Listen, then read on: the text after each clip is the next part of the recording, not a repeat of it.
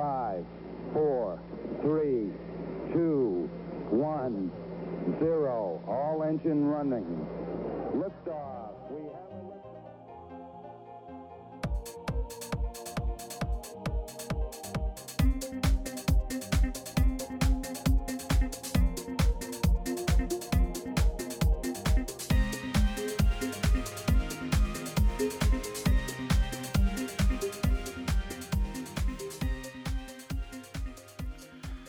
네, 한국과 미국 스타트업 tech 기업 이야기 조광의 4센트 여든 네 번째 시간을 시작하도록 하겠습니다. 네. 아, 매주 꼬박꼬박 찾아뵙고 있는 조광의 4센트. 네. 아, 네. 그래도 끈질기게 하고 있네요. 그죠?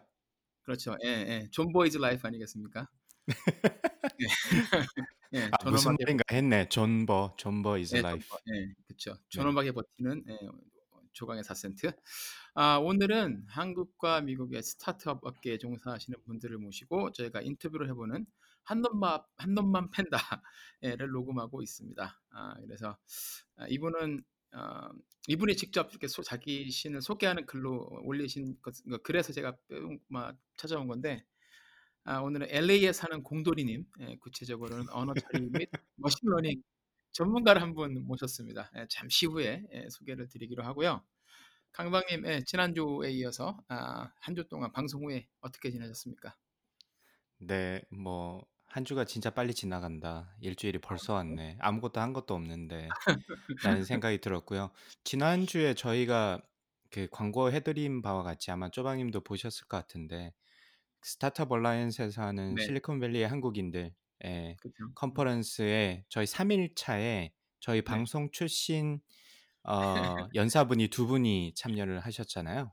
그래가지고 제가 4센트, 4센트 엘럼나이 예, 두분 나오셨죠?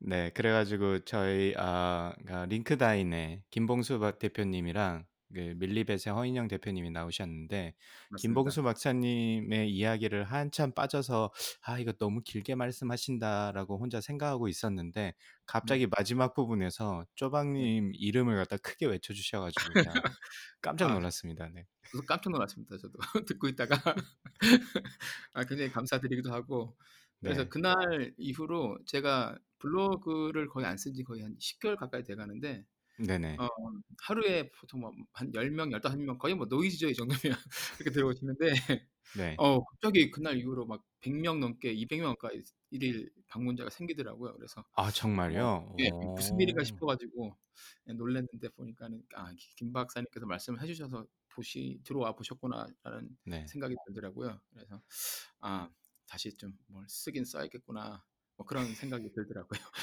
네, 뒤에서 아마 신선아님이 좀 부추기지 않으셨을까. 제 단 것 좀 생각에도 이야기를 해라. 라고. 네 그렇죠. 네, 보이지 않는 손 네, 네. 이런 것만 봐도 그 회사의 실세가 어느 분이신지를 알 수가 있을 것 같습니다. 네. 그래서 이제 그거를 보고 그 다음에 이제 그 바로 허인영 대표님 그 발표를 보는데 아 저는 그 이제 얼굴을 처음 뵀거든요. 동영상으로 했으니까. 네, 그 음, 얼굴을 처음 뵀는데 그 너무 너무 웃겨가지고 그 말씀하시는 게 조용조용함이 너무 웃겨가지고 막 웃다가 가만 그러고 보니까 네, 아 그때 쪼박님께서 허 대표님 섭외하실 때 네네, 아 그 남편분도 참 한번 모시면 좋겠다라고 했던 게 한 1년 전쯤. 허인영 대표님 저희 섭외할 때 그런 네, 말을 네. 언뜻 하셨던 것 같아가지고 생각해보니까 제가 그때 친구 신청을 드렸었어요 허 대표님 아, 이랑 이제 막 이제 이야기를 나누 저희 인터뷰를 위해서 이야기를 나눌 때 네, 남편분들도 남편분도 문, 분들이 아니죠. 예, 한 분밖에 남편 그러니까 큰일 날 뻔했네. 죄송합니다, 하 박사님, 김 박사님. 허 박사님은 좋아하실 것 같은데 우리 김 박사님 안 좋아하실 것 같아요. 죄송합니다. 어쨌든 농담이었고요. 어쨌든 그래서 그때 가 갑자기 생각이 나는 거예요. 그래서 아 이분은 한번 연락을 한번 해봐야 되겠다. 그래서 음, 라이브로 발표하고 계시는데 제가 그 페이스북 채팅으로 저희가 그 방송에 섭외 요청을 드렸어요. 그랬더니만 또 마침 또 휴가시라고 흔쾌히 아, 허락을 해주셔가지고 오늘의 지금 이 인터뷰가 있게 됐습니다. 그래서 진짜 다짜고짜 연락을 해서 섭외 했고 이번 방송을 준비하느라고 이번 주 한 주를 좀 어떻게 보면 좀 정신없이 보냈던 것 같네요. 네 맞습니다. 조방님은 어떻게 보내셨어요? 아 저도 어, 스타트업 얼라이언스에서 개최한 실리콘밸리 한국인 다 듣고 싶었는데 아, 시간이 여기 시간이 6시여가지고 제 일과가 끝나지가 않아서 못 듣다가 마지막에 아, 네. 예, 그 마지막 3일째 발표를 네 분이 하셨는데 그죠?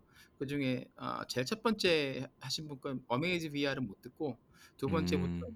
다 들었어요. 그래서 김봉수 박사님 것도 듣고 허인영 박사님 것도 잘 들었고요. 음, 그리고 나서 이제 또 어, 강박님하고 또 정재영 박사님하고 새롭게 런칭하신 유튜브 채널 테크 강정 그죠? 거기서 이제 이- 첫 번째 인터뷰가 올라와가지고 그걸 보다가 아직 못 봤습니다. 왜 이렇게 길어요? 그래서 딱따구리는 왜 뇌진탕에 걸리지 않는가 뭐에 네. 대한 내용을 한 3분의 2 정도 봤는데 사실 네. 정재영 박사가 UCSD에 있을 때 발표하는 걸 한두 번 정도 보기도 했었거든요. 근데 아, 네네. 그걸 한국말로 들으니까 좀 더 이해가 쉽더라고요. 그때는 네. 영어를 하니까 모르는 말도 되게 많고 그랬었는데 그래서 이제 보니까 기술 응용을 다루는 게 이제 2편이 올라온다고 그래서 기대를 많이 하고 그쵸. 있습니다. 네, 별, 네. 별 이야기는 없다고 하면 안 되겠구나. 제가 만드는 방송인데 기대해 주시기 바랍니다. 그럼요. 예. 그래서 네. 아까 지금 강박님께서 이제 대충 말씀해 주셨는데 오늘 저희가 모신 분은 아, 지금 현재는 이제 아마존에서 일하고 계신 김장원 박사님입니다. 예, 김 박사님은 이제 어, 실리콘밸리 한국인 실리콘밸리 한국인 컨퍼런스 마지막 연사였던 LA의 아, 배터리 스타트업 밀리벳의 CEO이신 허인영 대표님의 남편이 남편이시고요.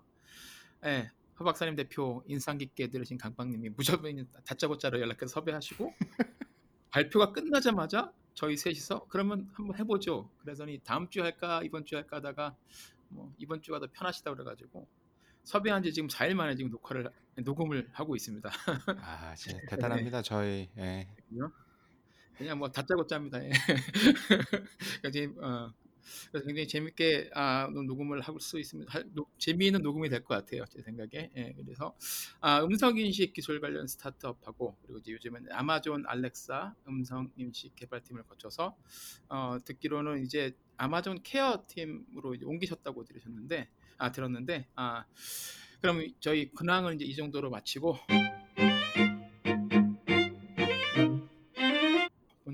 들어가서 저희가 오늘 모신 LA에 사는 공돌이 김장원 박사님을 모셔보겠습니다.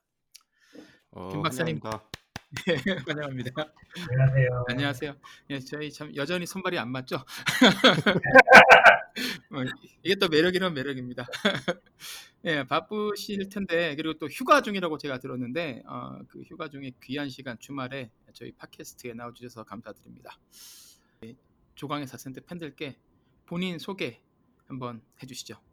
네, 안녕하세요. 저는 김장원입니다. 어, USC라는 대학교에서 박사과정을 마치고 어, 음성인식 machine learning 연구원으로 어, Cobalt Speech랑 Canary Speech라는 작은 회사에서 일을 하다가 어, 최근까지는 아마존 알렉사에서 음성인식 연구원으로 일을 했습니다. 그래서 주로 사람의 말을 더 잘 알아 듣도록 연구하고 실제 알렉사에서 쓰이는 음성인식 모델을 만드는 일을 했고요.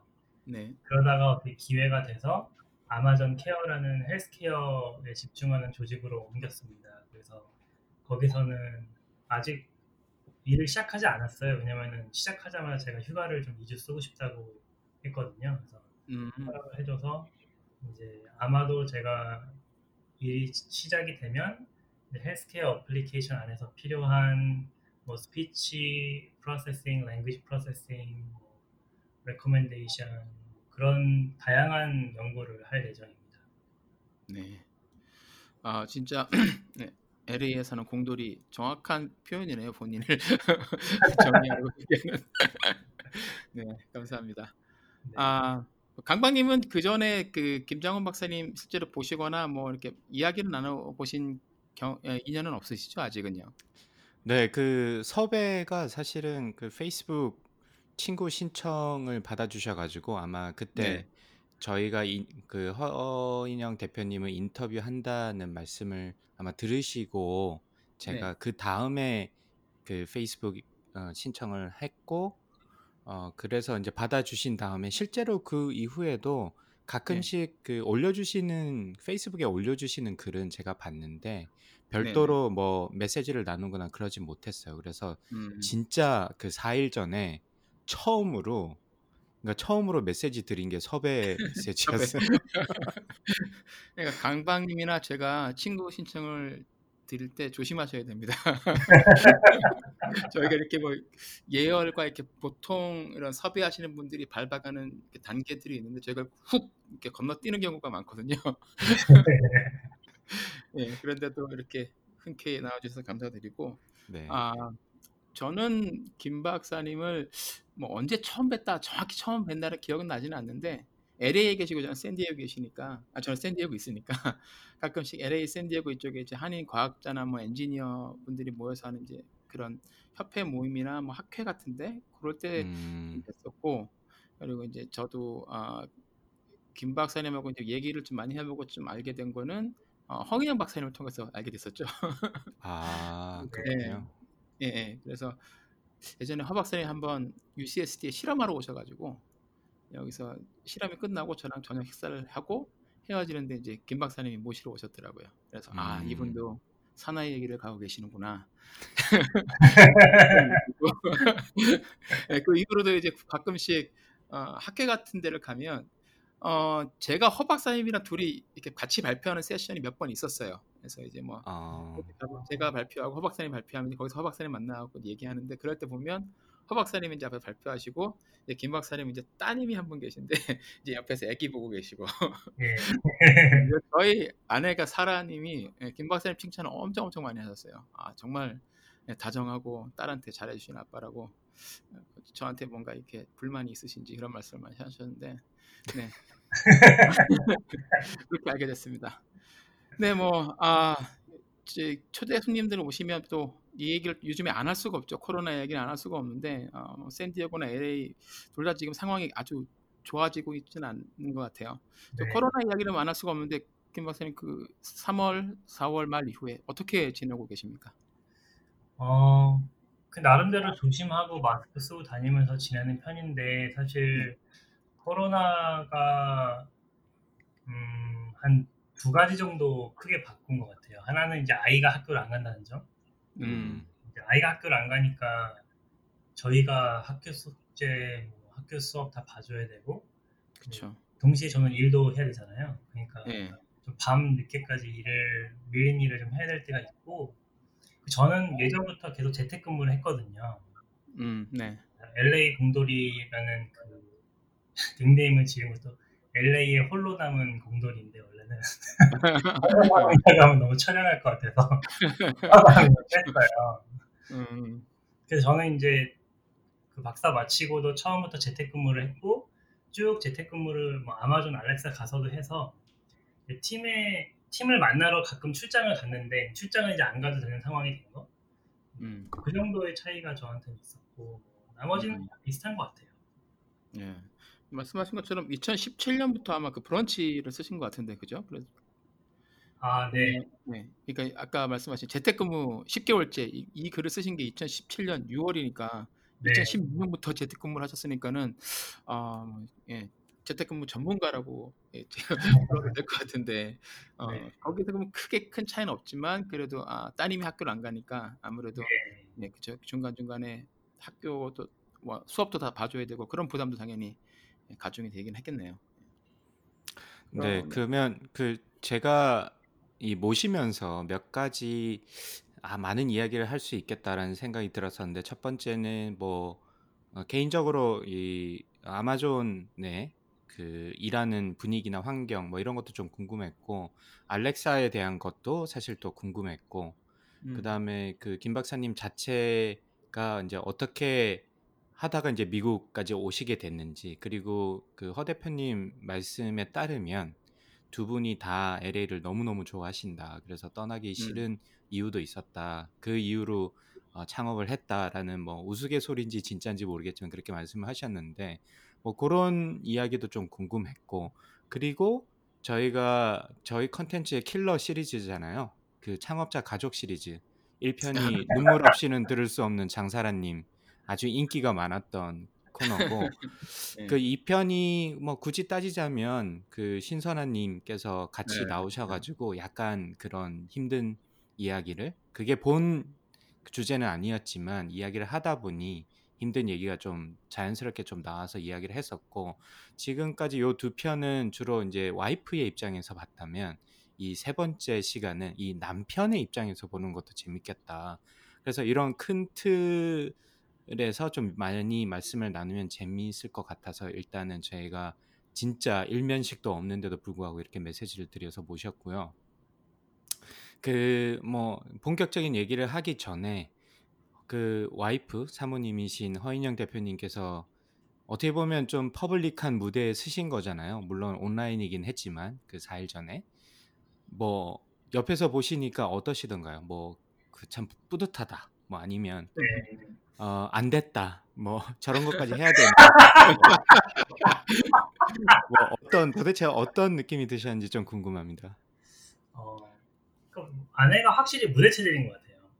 어, 고 어, 평소에는 이제 만나보시면 확실히 아시겠지만은 굉장히 인트로버트한 사람이거든요. 뭐라고 하지? 내성적이고 네, 네, 내성적인, 네. 완전히 반대에 있는 사람이에요. 전형적인 연구 연구원 스타일인데 어, 그렇게 무대에서 얘기하는 거를 지- 재밌게 잘 하는 편인 것 같더라고요. 제가 볼 때는. 맞아요. 네. 그 제가 예전에 YC에서 데모데이 할 때도 봤고 뭐 다른 행사에서 발표하는 것도 좀 이렇게 제가 뭐 애기 유모차에 태워가지고 구경 가고 막 했었는데 어, 확실히 재밌게 잘하는 것 같아요. 음, 네. 역시 그 아내 사랑이 가득 묻어나네. 이러면 안 되는데 이게 반대쪽으로 나와야지 컨텐츠가 재밌는데 아, 그건 네, 나왔죠. 네 정석적으로 가신 것 같은데 일단 아, 예. 네. 예. 연습을 되게 많이 하고 음. 그 어제 스타트업 얼라이언스 발표할 때도 사실 제가 자다가 한 새벽 2시인가 3시 깼거든요. 네. 근데 그때 이제 자- 자러 들어오더라고요. 아, 연습, 연습하신다고. 했던 것 같아요. 예. 음, 아 역시 이게 재밌게 그리고 시간 마킹에 딱 맞게 잘하신 데는 그만큼 또 뒤에서 피나는 연습을 하셨네요. 알겠습니다. 그래서 이제 인간 김장원에 대해서 한번 예, 알아보도록 하겠습니다. 어, 중고등학교 때 뭐 어떤 학생이셨나요, 김 박사님은?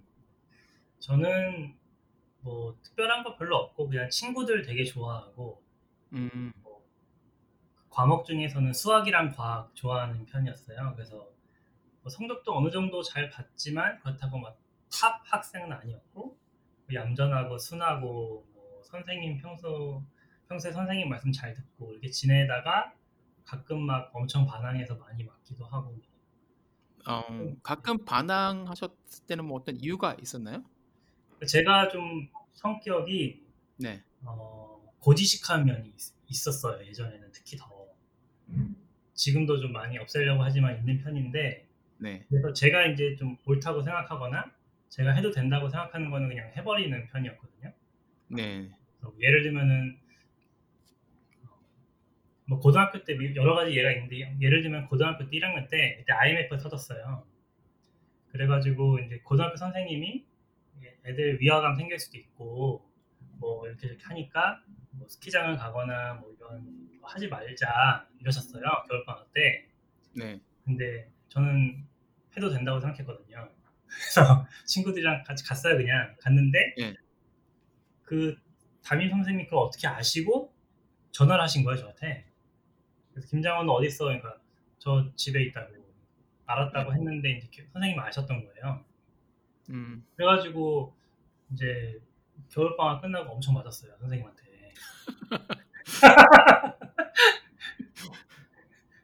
네, 뭐, 뭐 그런 것도 있고 뭐 네. 네, 몇 가지 그런 에피소드들이 있는데 네, 네. 하고 싶으면 그냥 해버리는 스타일인 것 같아요. 아, 평소에는 얌전한데 뭐에 꽂혀서 하고 싶으면 무조건 뭐 네, 해야 직성이 풀리는 그런 학생이셨다 그 말씀이시네요. 어, 네. 알겠습니다. 아, 그런데 지금 수학하고 과학을 굉장히 좋아했다고 하셨는데 제가 보니까 고등학교를 외고를 다니셨더라고요. 맞나요? 네, 맞습니다. 네. 근데 외고에 들어가셨다가 이제 수학과학을 좋아하시고 그리고 대학에서는 이제 그래서 전기 전자공학을 전공을 하셨죠. 네. 네. 그러면 외고 들어가서 이렇게 생각이 그쪽으로 바뀌신 거였나요? 아니면 뭐 중간에 이렇게 외고에 들어가서 이과를 전공한다는 게 그렇게 사람이 이렇게 많지도 않고 제가 알기로 그렇게 해서 대- 대학을 들어가기가 쉽지 않다고 들었거든요. 제 주변에도 그런 분이 몇 분 계시긴 한데 네. 특별히 이유가 있었는지 제가 좀 궁금해서 여쭤보고 싶었어요. 네. 제 생각에 일단 외고를 이제 가면 네. 어, 이과를 가기 불리한 점은 그 어, 내신? 뭐 과학 2, 뭐 이런 거 있잖아요. 네네네. 2 이런 어드밴스드 과목을 학교에서 안 해주거든요. 보충학습 때 잠깐 해주는데 그때 따라가야 되는 게 있고 그거 말고는 사실은 큰 불리한 점은 없었던 것 같고 뭐 내신이 좀 어려운 거? 왜냐면 저는 음. 어, 외고를 간 이유가 사실은 외국어 자체에 큰 관심이 있어서였다기보다 단순히 특목고를 가고 싶었고 네. 제가 중학교 3학년일 때 제 성적이 과학고를 가기에는 좀 간당간당했어요.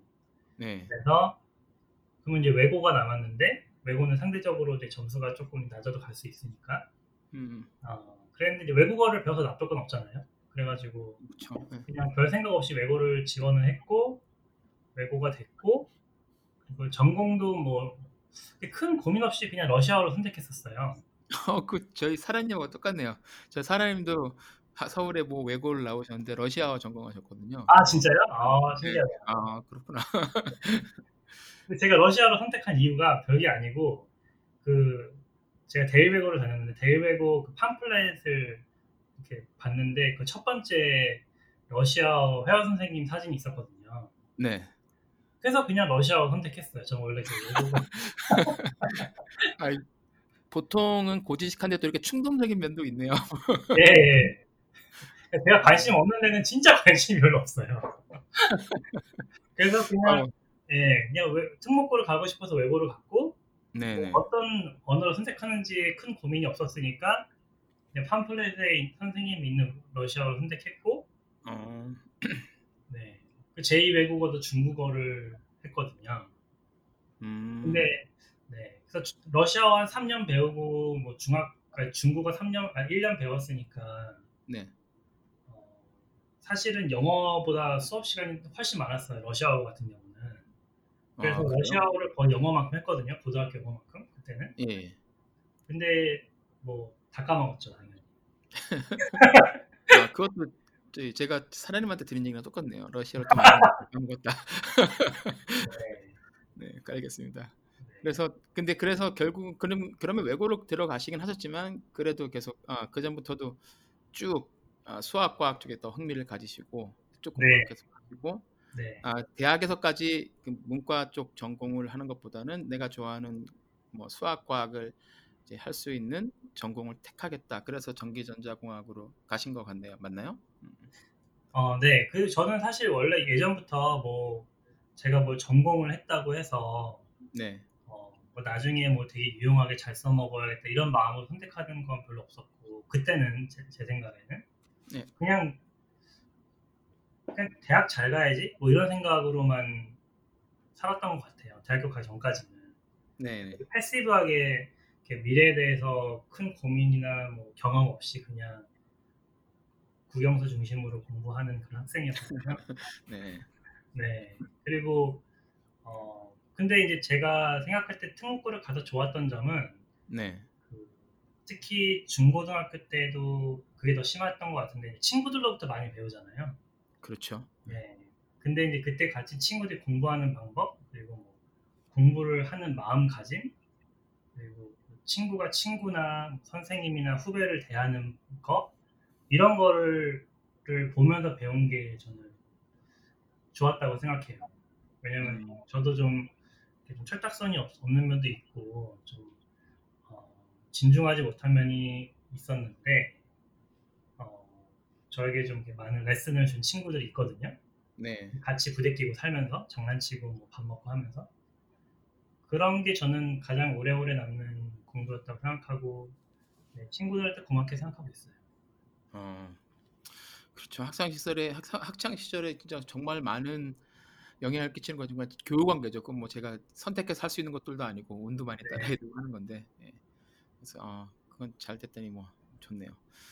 아 그러면 이제 대학을 이제 잘 가고 싶으셨다고 했는데 또잘 가셔서 전기전자공학 하셨고 네. 그러면 대학에 그렇게 해서 이제 대학에 딱 들어가셨는데 사실 저도 마찬가지지만 그런 식으로 생각을 고등학교 때 생각을 하다가 아 대학이라는 저 관문만 딱 들어가면 원하는 대학에 들어가면 아 그게 이제 내 꿈을 한 단계 이룬 거다라고 생각하고 들어가는데 들어가서 갑자기 그러니까 허무해진다거나 그런 느낌도 저는 살짝 받았었거든요. 김 아, 박사님은 어떠셨어요? 저도 많이 받았고 그리고 일단 그 대학교 1학년 때 수업이 친절하지 않잖아요.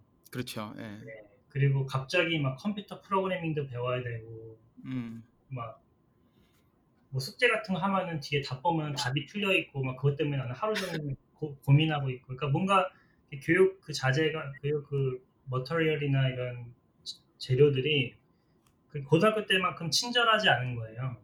음. 그리고 또 마침 저 제 고등학교 친구들은 대부분 재수했거든요. 저만 대학교 바로 갔어요.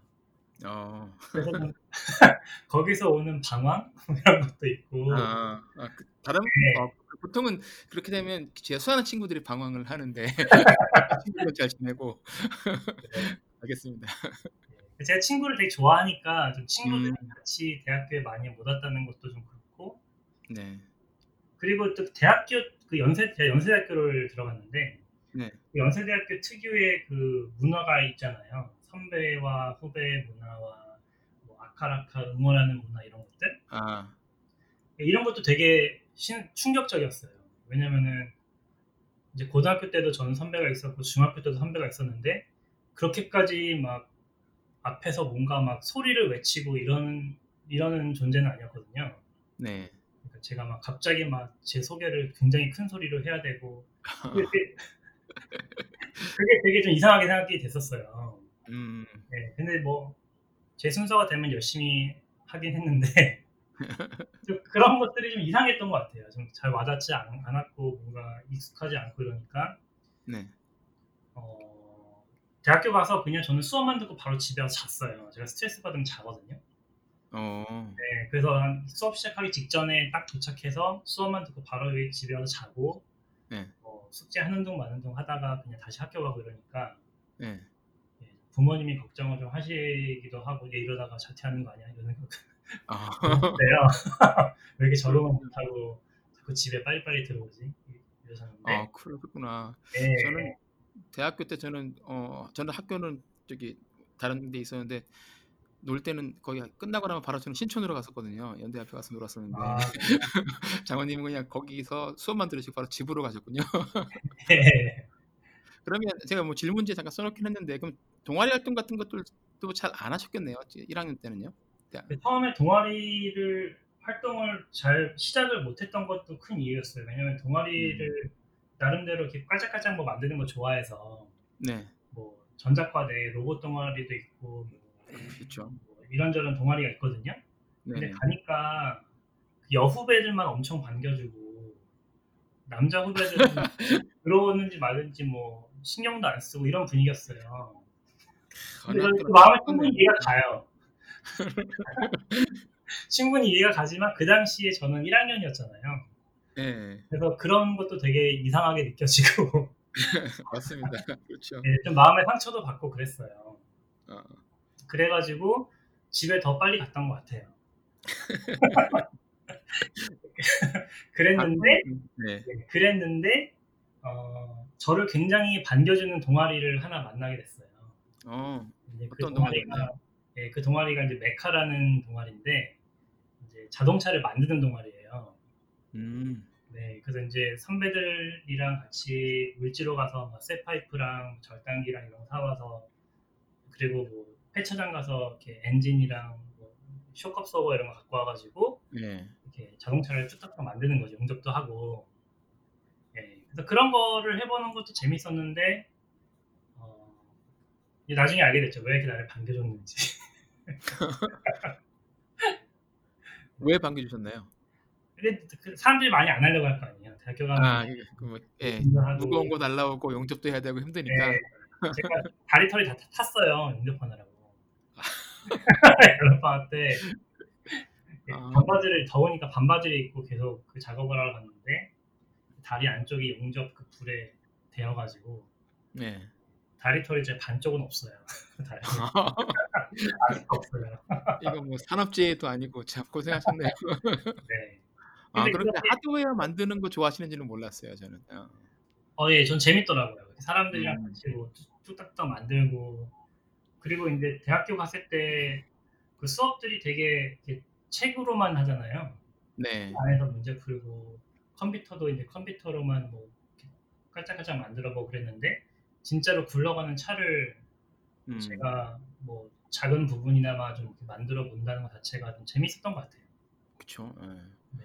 아, 그런 활동들은 정말 저, 재, 재밌을 것 같아요. 저도 그런 거는 뭐 동아리 활동으로 못했었고 학부 마치고서 잠깐 몇 번 이렇게 해본 비슷한 찬을 만든 건 아니었었는데 해본 적이 있었는데 그게 확실히 재밌고 아 이게 수업하고도 이렇게 연관이 돼서 하면 책에서 배운 책으로 배우는 거 더해서 실제로 손으로 뭔가 만들어 보면은 확실히 배우는 것도 더 많아지고 그리고 응용할 수 있는 그런 뭐 창의성이라고 그래야 되나 그런 것도 길러질 수 있겠구나 그런 생각을 막연하게 했던 것 같은데 아, 네. 그런 활동을 하셨군요.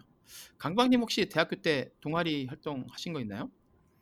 네, 그 제가 마이크 물릴까봐 일부러 조용하게 있었는데 네네. 그 아마 장원 그 김 박사님이 저보다 좀 연배가 좀 어리신 것 같아가지고 가장 따끈따끈하게 그 대학 생활을 설명해 주셔가지고 저도 잠깐 그때로 대학교 1, 네. 2학년 때로 돌아갔던 것 같은데 저도 네. 비슷하게 이, 그 아마 제 인터뷰할 때 말씀드린 것 같은데 저 같은 경우는 시골에서 올라와가지고 진짜 아무도 없었거든요 대학교에 아는 사람이 한 명도 없었어요. 네. 그래서 예, 똑같이 적응 못하고 맨날 맞아요. 끝나면 수업 끝나면 집에 와서 자고 그런 생활을 하다가 저는 컴퓨터 동아리를 들어갔는데 그냥 뭐, 뭐 그냥 좋았던 것 같아요. 그 중학교 때부터 컴퓨터를 그냥 깨작깨작 하는 걸 좋아했는데 음, 그렇다고 아주 하드코어하게 하지는 않았었고 네. 근데 마찬가지로 또 말씀하시니까 또 생각나는 게 어떻게 그 동아리에 들어가게 됐냐 하면 그냥 앉아 있었어요. 진짜 아까 말씀하셨듯이 그 여학생들은 막 선, 예, 선배들이 막 챙겨주고 이름도 물어보고 이러는데 맞아요. 맞아요. 진짜 진짜 투명 인간 취급인 거예요. 그래서 그래서 제가 아직도 기억나는 게 한 4시간인가 5시간은 소파에 그냥 앉아 있었어요. 어차피 저 같은 경우는 친구도 없고 약속도 없고 뭐 거의 뭐 왕따 비슷하게 있었으니까 그 어우, 여기 왔는데 여기서도 적응을 못하면 진짜 나는 어, 대학 생활이란 게 없을 것 같다. 나름 그 캠퍼스 라이프를 꿈꾸고 들어왔는데 그것도 서울로 시골에서 음, 그래서 4시간인가 앉아 있으니까 어떻게 선배 한 분이 넌 뭐냐? 이러, 이러는 거예요. 누구세요가 아니고 넌 뭐냐? 예, 예. 근데 그게 참 고마웠어요. 그렇게 물어봐 준 게. 4 시간, 5 시간 지나서. 그래서 저녁 먹으러 가자고. 전 그렇게 해서 이제 그 동아리에 들어가게 됐는데 음, 어쨌든 그 거기서 그냥 끝까지 저는 다녔었고 지금 말씀하시는 거 들어보니까 아 진짜 저도 이렇게 뚝딱뚝딱 만드는 걸 굉장히 좋아했거든요. 그래서 그런 좀 만드는 거 어를 할 수 있는 그런 동아리에 들어갔었어도 재밌지 않았을까 싶은 생각이 음, 좀 들긴 했어요.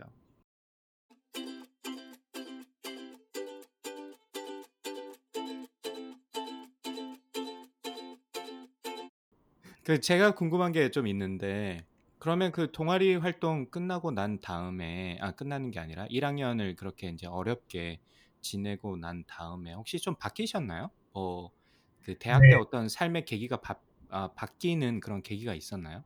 네, 바뀌는 계기가 제가 사실 질문지를 받고 생각을 해봤는데 확실히 몇 번 있었어요. 음, 음, 하나는 근데 다 친구들이나 선배들한테 배운 건데 어, 첫 번째는 어, 제 친구 중에 누가 있어요. 제 결혼식 때 사회까지 봐준 친구인데 근데 이 친구가 같이 수업도 잘 열심히 듣고 뭐 그랬지만 이 친구는 그거 반대로 아 그거 한편으로 또 본인의 진로 준비를 대학교 때 되게 열심히 했거든요. 음, 근데 저는 그냥 수업만 열심히 따라가면서 뭐 프로젝트 하고 이랬는데 이 친구는 좀 분야 하고 싶은 분야가 전자공학이 아니고 파이낸스 쪽이기도 했고 음, 그래서 본인이 막 인턴십도 되게 많이 찾아서 하고 뭐 학회 활동이라고 하나 뭐 그런 거 있잖아요. 그쪽 분야에 관심 있으면은 좀 뭔가 공부 분위기로 어, 네. 동아리보다는 약간 좀 공부하는 분위기로 그런 걸로 이렇게 막 모아서 하는 거 이런 것도 하고 그러는 거예요. 근데 이제 이 친구가 그렇게 해나가는 게 1년, 2년 쌓이니까 레주메가 되게 많이 달라지더라고요. 음. 네, 그래서 그걸 느꼈어요, 제가 언젠가. 그- 느끼고 한번 물어봤어요. 너는 진짜 준비도 많이 하고 벌써 이렇게 레주메를 만드니까 대단한 것 같다. 그러니까 뭐 어떤 이 분야를 왜 이렇게 좋아하게 됐냐? 그러니까 그 친구 말이 뭐 나라고 뭐 좋아하는 게 있겠어? 그냥 딴 거보다 이거 하고 싶으니까 하는 거지. 이랬어요. 음. 그러니까 예전에는 그렇게 열심히 준비하는 애들은 뭔가 본인이 정말 큰 열정이나 정말 큰 동기나 뭐 삶의 계기가 있어서 하는 거라고 생각했던 것 같아요. 저는 음. 그- 그런 에피소드도 있었고 이제, 이제 교수님한테 뭐 분야 관련해서 막 고민이 많잖아요. 대학교 때 특히 그쵸. 그래서 교수님에게도 이제 오피스 아워 이런 데 찾아가서 이렇게 조언을 들으려고 하면 뭐 이 분야 어떻게 선택하셨어요? 그분이 이제 아- 아날로그 서킷 쪽을 되게 잘하시는 분이었거든요. 되게 유명한 분이었어요. 그 여쭤보니까 원래는 다른 거 하려고 대학원 갔는데 그냥 내가 하고 싶어하는 분야 교수님은 펀딩이 없었고 이거 하는 교수님은 펀딩이 있어가지고 그냥 처음부터 다시 공부했다고 그냥. 그러시는 거예요. 그래서 제가 좀 생각을 그때 고쳐먹게 된 것 같아요. 이게 음. 내가 뭔가 마음속에 정말 끌어오르는 뭔가 열정 뭐 이런 게 아니라 음. 사실 이렇게까지 성공하고 잘하는 것처럼 보이는 사람도 열정적으로 하는 사람도 그냥 본인이 작은 흥미나 상황에 맞춰서 열심히 하는 거구나. 그게 저에게 되게 큰 터닝 포인트였어요. 대학교 생활에서. 음.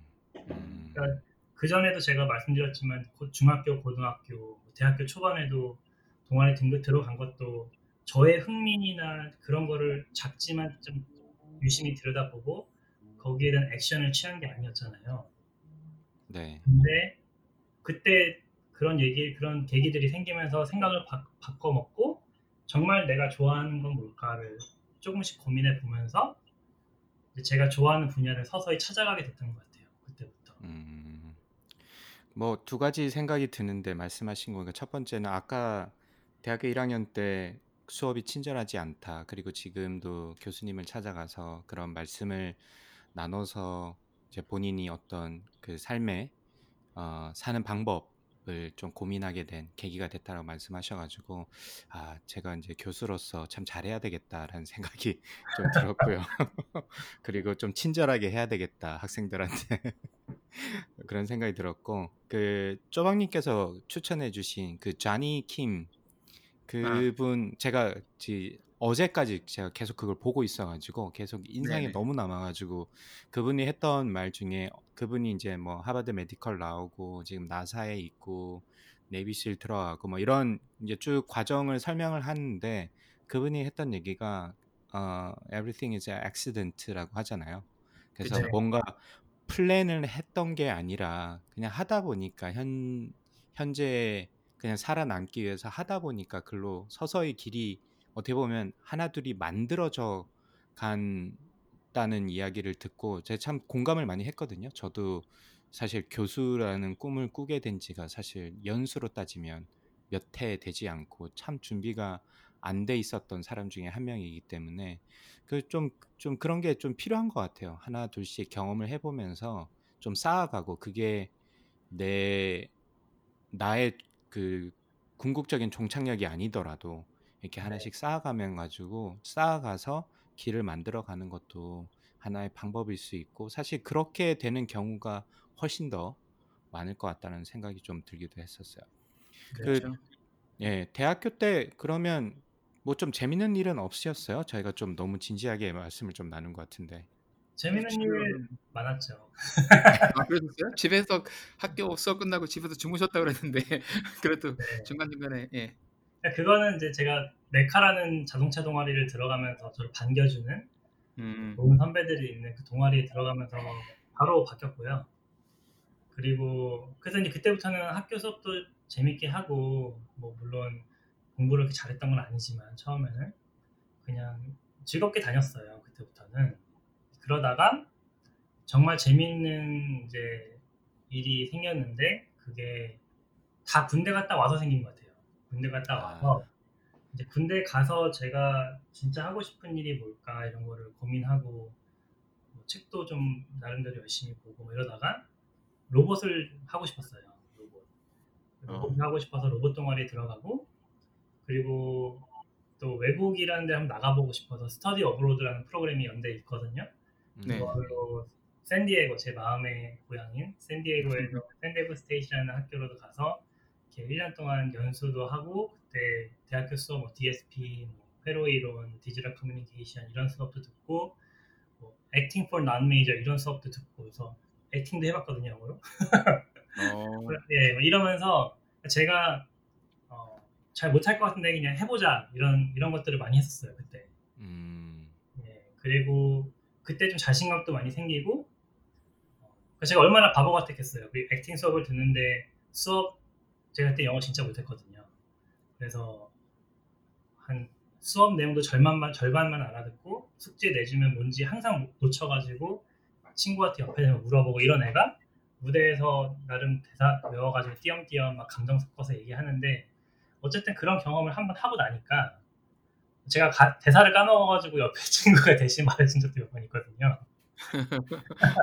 근데 그런 거를 계속 이렇게 뭐랄까 작은 페일, 작은 음. 작은 페일을 여러 번 하면서 자꾸 부딪히니까 어, 다른 일들이 훨씬 쉽게 느껴지는 경험을 했었어요. 그때 음. 네, 그런 걸 하게 되고 뭐 페일해도 괜찮다는 생각도 많이 하게 되고 어, 그랬죠. 그래서 그때 샌디에고에서 진짜 너무 친구들이랑도 재밌게 놀고 그 샌디에고 사람들이 되게 친절하잖아요. 그렇죠. 음. 예. 인앤아웃에서 뭐 햄버거 줄 때도 윙크하면서 주고 할아버지 할머니들은 무슨 막 손자 손녀한테 얘기하듯이 되게 친절하게 얘기해주고 이러잖아요. 네. 네. 그래서 되게 좋은 기운도 많이 받고 또 이제 샌디에고에 는 퀄컴이라는 회사가 있는데 제가 대학교 때까지만 해도 퀄컴은 사실 구글, 애플보다 훨씬 위대한 회사였거든요. 그렇죠. 네. 네. 네. 그래서 막, 아 이런 회사 가서 일하고 싶다 이런 생각도 많이 하게 되고 제가 마침 또 그 study abroad 하고 와서 한국에 이제 연대로 돌아와서 퀄컴 IT 투어라는 행사도 다녀왔었어요. 음. 네. 그게 뭐냐면은 이제 매년 한 20명에서 30명 정도 이공계 학생들 뽑아가 대학생들 뽑아가지고 퀄컴 본사에 이제 여행 시켜주는 그런 프로그램이에요. 음. 네, 그래서 한, 한 명당 한 몇백만 원씩 돈이 많이 드는데, 뭐 왜냐면 여행 경비며 뭐, 모든 걸 다 내주거든요. 그래서. 음. 네, 폴 제이콥스도 만나고 되게 재밌었어요. 근데 그런 걸 하면서, 아, 진짜 미국에 꼭 나와야겠다, 이런 생각도 했고, 음. 그 스터디 어보드 끝나고, 그, 남미 여행도 했거든요. 한 2, 3, 한 2, 3개월 동안. 아, 음. 남미도요? 음. 네, 배낭 여행도 하고 그러면서 좀 재밌게 지냈죠, 그때. 저는 사실 여쭤볼 때 뭐 미팅을 하거나 뭐 나이트를 이런 이야기가 나올 줄 알았는데 그 그- 스파크님이 옆에 계시니까. 아, 소개팅은 많이 했습니다. 아니 페이스북 보니까 박사님 그 되게 인물이 좋으시네요.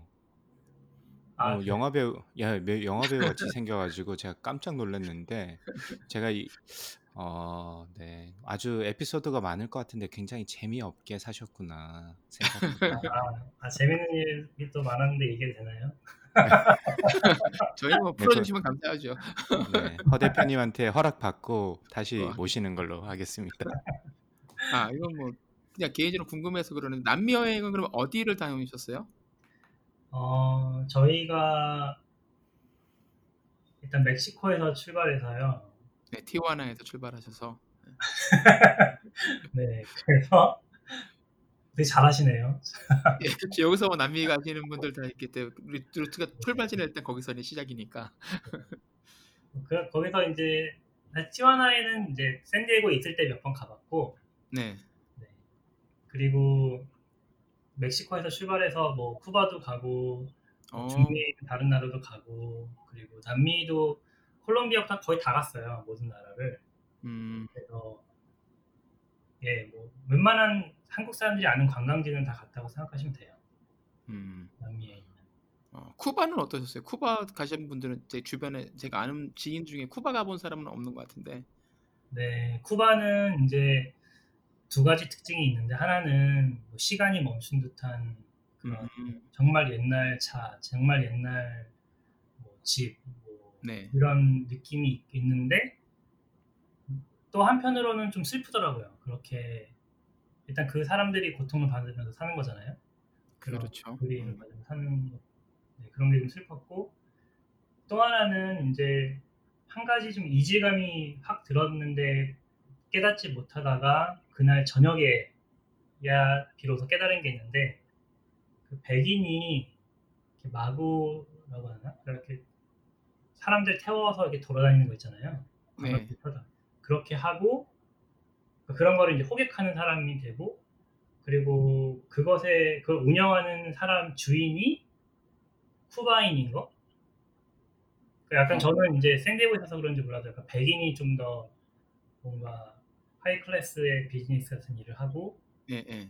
다른 사람이 그 다른 일을 하고 이런 게 저도 모르게 스테레오 타입이 있었나 봐요. 음, 근데 그런 게 좀 약간 특이하게 느껴졌고 뭐 인종차별 같은 건 전혀 없- 없죠 그 그리고 그거와 비슷한 느낌은 제가 콜롬비아에서도 받았거든요. 어, 네, 콜롬비아도 이제 남미 여행을 처음 시작할 때 거의 처음에 방문한 나라인데 하여튼 뭔가 좀 이상한 거예요. 그 거리를 다니는데. 네. 근데 그 이상한 느낌이 뭐였냐면은 되게 다양한 인종의 아이들이 진짜 한 인종처럼 모여서 놀아요. 어, 네. 그리고 이- 그게 이제 아이들도 그렇고 어른들도 그렇고 좀 그런 느낌이 좀 특이했던 것 같아요 그 당시에는. 그 군대 다녀오시고 나서 이제 이런 다양한 활동들을 많이 하시고 유학 유학 교환 학생으로 샌디에고도 오시고 뭐 퀄컴에서 하는 그런 프로그램에도 참여하시고 그러시면서 자연스럽게 이제 아 미국에서 뭐 대학원을 대학원 생활을 해봐야겠다 유학을 가야 되겠다 그렇게 자연스럽게 결정을 하게 되신 건가요 그럼요? 네. 음, 그래서 그 스터디 어브로드 프로그램 갔다 오면서 유학을 꼭 가고 싶어졌고 네, 일단은 그 취업의 기회가 네. 너무 좋게 느껴지더라고요. 그 캘리포니아 학교들이.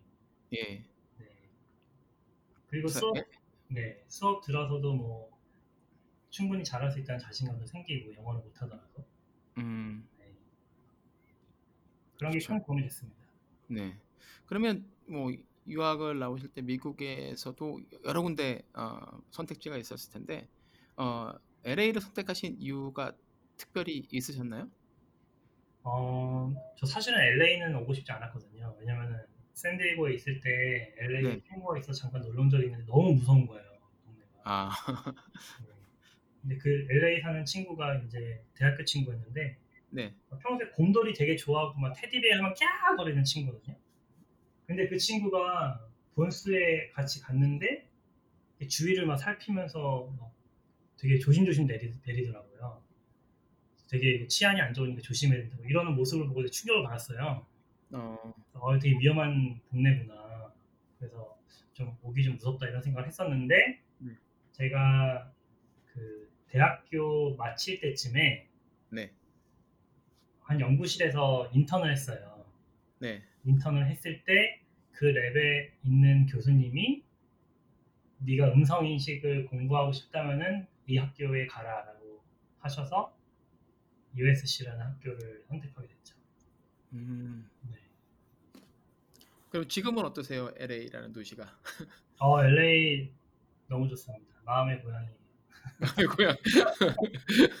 샌디에고는 이제 제 2의 고향으로 밀려났나요? 그러면 네, 샌디에고는 제 2의 고향이 됐고 지금은 네. LA가 마음의 고향이에요. 마음의 고향. 그러시군요.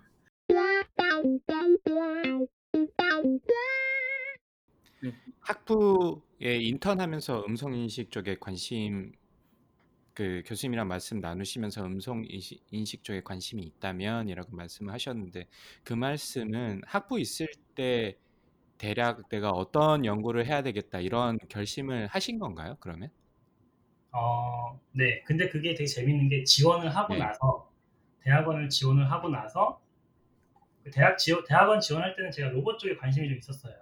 음, 그래서 군대 갔다 와서도 로봇 동아리 로보인이라는 동아리에 들어가서 막 로봇을 만들다가 이제 졸업 아까 대학 대학교 졸업할 때 어, 졸업 프로젝트를 할 수 있거든요. 그때 음, 제가 네. 서비스 로봇을 만드는 걸 했어요. 그래서 막 이렇게 여러 개 모터 달아가지고 표정 짓고 뭐 말도 하고 뭐 이런 거였는데 사람 말을 알아듣는 것도 있었는데 그거는 저희 팀의 다른 친구가 했어요. 음, 근데 너무 신기한 거예요. 그게 음, 아니, 사람 말을 어떻게 기계가 알아듣, 어떻게 컴퓨터가 알아듣지?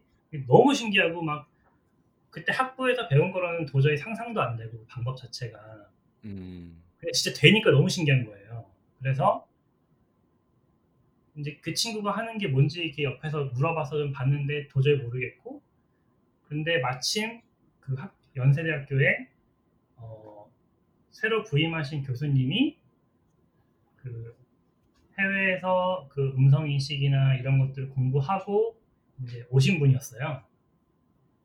그래서 제가 바로 갔죠 교수님한테. 너무 음. 공부하고 싶다고. 너무 신기하다고. 네. 그래서 이제 그 그래서 이 USC를 추천을 해주신 거군요. 예, 그래서 이제 제가 대학교를 지원을 보통 한 12월 달에 하잖아요. 네. 네. 그럼 제가 또 대학교를 졸업할 때 됐단 말이에요. 근데 이제 졸업하고 나서 어차피 입학을 할 때까지 한 8개월 정도 비니까 그 교수님한테 제가 유학 나가기 전까지 저 어차피 대학원을 가진 않을 건데 혹시 괜찮으시면 제가 인턴 같은 거 하면서 이 분야를 미리 배워보고 싶다. 그러니까 음, 교수님이 워낙 훌륭한 인품을 가진 좋으신 분이어가지고 흔쾌히 허락을 해주시고 음, 그러면서 이제 거기서 작은 프로젝트 하나를 하면서 좀 배우게 됐죠. 그때 마음이 확 굳어졌던 것 같아요. 이거 진짜 하고 싶다. 음. 그러면 유학을 오셔가지고 어, 그 바로 음성 인식을 연구하는 랩으로 바로 조인을 하신 건가요? 네. 음, 바로 저희는 안 했고 석사로 왔거든요. 네네. 석사로 오니까 석사생은 보통 수업만 듣잖아요. 그렇죠. 예, 코스웍에 집중을 하게 되니까. 네. 예. 제가 이제 이 교수님을 만나봐라라고 한 교수님 수업이 열리는지 안 열리는지 보고 그 교수님 수업을 첫 학기부터 등록을 해서 네. 이제 그 수업을 집중적으로 공부를 열심히 했죠. 그렇죠. 일단 눈에 들어야 되니까. 네, 눈에 들어야 되니까. 그래서 수업에서 좋은 성적을 거두고 그 다음 학기에 약간 advanced 수업도 들어서 좋은 성적을 거두고 막 paper도 쓰고 네. 그러면서 이제 그 lab의 프로젝트도 이제 세 번째 학기부터 같이 하고 음, 박사 과정으로 쭉 이어서 할 수 있게 됐어요. 음, 그 성적을 수업을 들으시고 나서 교수님하고 계속 면담도 하시고 하셨겠네요. 예, 예. 좀 음. 많이 제가 눈에 띄려고 그렇죠, 그렇죠. 예, 많이 했죠. 예, 맞습니다. 이게 보통 석사로 들어오신 분들도 보면 일단 그런 과정을 대부분 거치셔서 수업에서 에이스의 이제 능력을 보여주시고 네, 랩으로 들어가시더라고요 보면. 네, 그러면 그 전에 이제 학부 때 인턴도 하시고 뭐 동아리 활동하면서 그런데 이제 강한 인상도 받으시고 흥미도 느끼셔서 음성 인식 쪽으로 들어가셨는데 네. 리서치를 실제로 해보시니까 어떠셨어요? 더 이게 아 이게 정말 앞으로도 무궁무, 무궁무진한 뭐 뭐랄까 잠재력이 있는 분야구나 이렇게 계속 느끼시고 흥미를 가지 느끼기 흥미를 느끼게 되셨나요? 어, 저 처음에는 되게 어려웠어요. 어려웠는데 음. 그 이유가 제가 리눅스 환경에서 뭘 해본 적이 없거든요. 네. 그래가지고 한 컴퓨터를 한, 한 다섯 번 포맷한 것 같아요. 그 시스템에 있는 파일 잘못 건드려가지고. 혹시 그런 경험 있으세요? 그러니까 저는 좀 뭔가 이렇게 조심스럽게 하나씩 해보는 성격이 아니라 뭐야 이거 그래서 막 해보다가 망치고 예. 이런 적이 많았거든요 처음에. 저도 뭐 조심스럽게 하나씩 하는 성격은 절대 아니라서 네 샘플 많이 망가뜨리고 그래서 저는 뭐 하드웨어 하는 쪽이었으니까 예, 샘플 많이 아, 망가뜨리고 네. 그래서 처음에 되게 심, 심리적으로 힘들었고 음, paper를 쓰는 것도 아 그- 그렇게 힘들더라고요. 한 문장이 안 써지더라고요. 음, 그렇죠. 음. 네. 그리고 제가 또 열심히 써가지고 교수님한테 보여드리면은 진짜 막 피바다예요, 피바다. 빨간 펜으로 난도질돼서 돌아오는 paper. 네. 특히 막 introduction은 그냥 교수님이 새로 쓰신 것 같아요. 다 똑같군요. 어디나. 그런 것 같아요. 예, 네. 예, 늦게 유학 오신 분들은 다 똑같아. 예, 그런 것 예. 같습니다.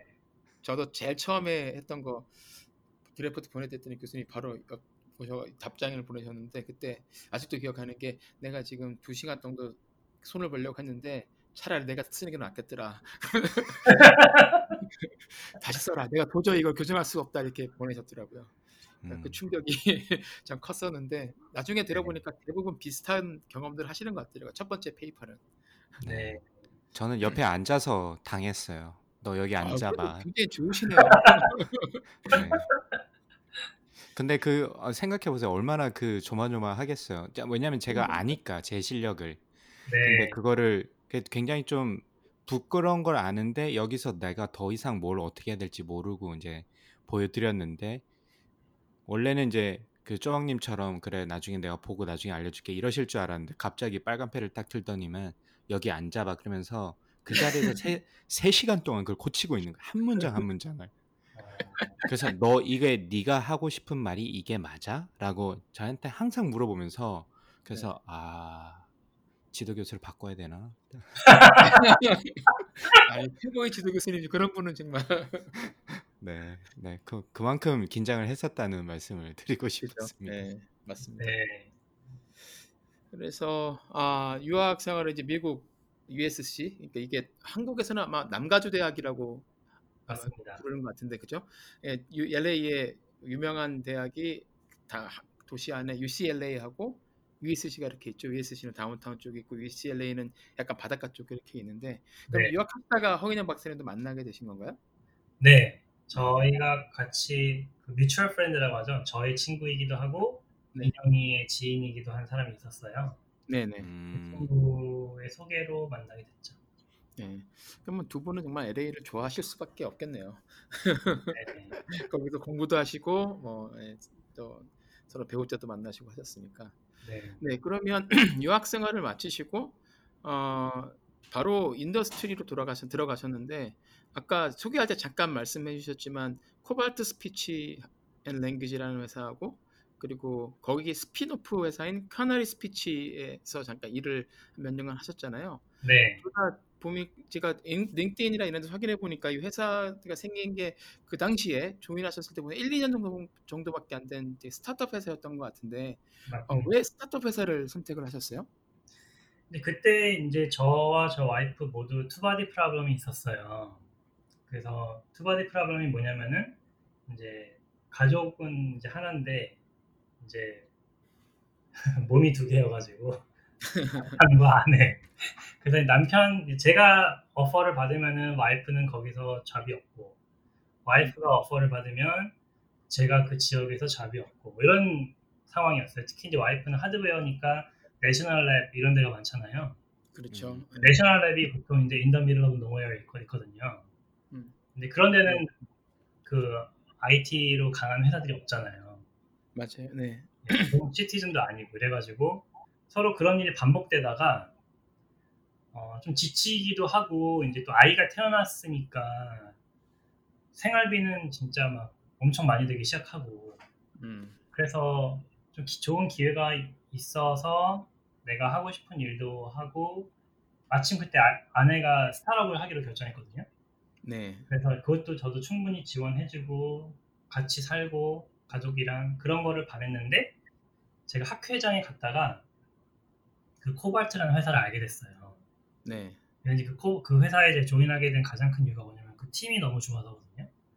그 팀이, 왜 팀이 좋냐, 좋아서. 그 팀이 왜 좋냐면은 그 원래 코발트에서 그 코발트 사장님이 원래 아마존에서 그 부스에서 recruiting을 하던 사람이었어요.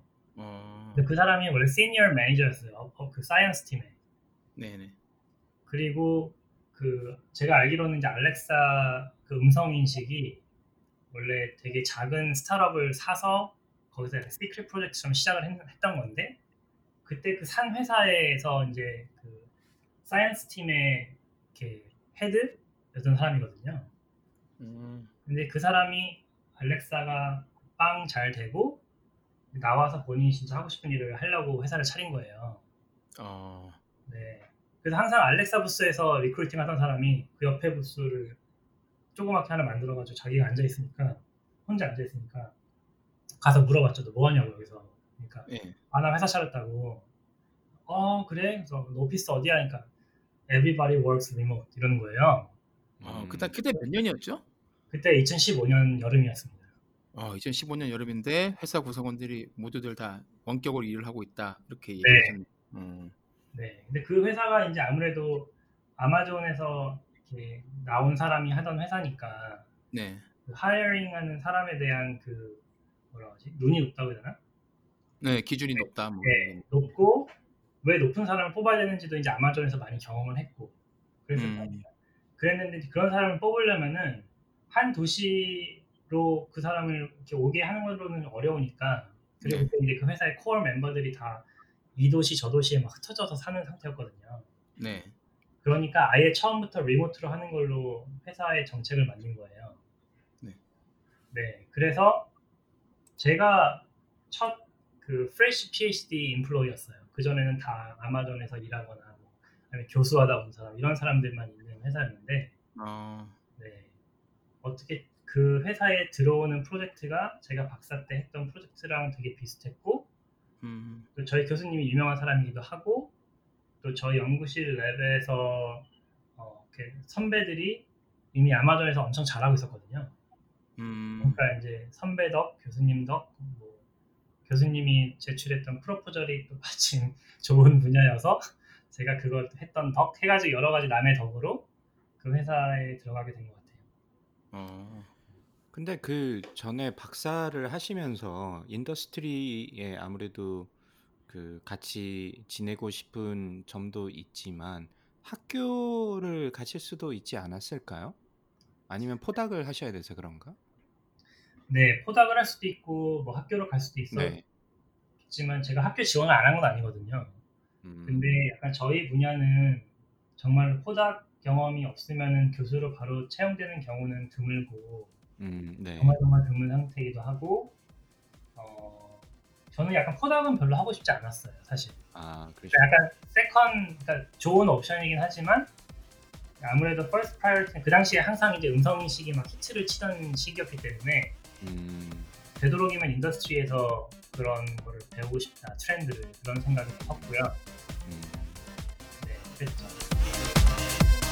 It's one small step for man, One triumph lead for mankind.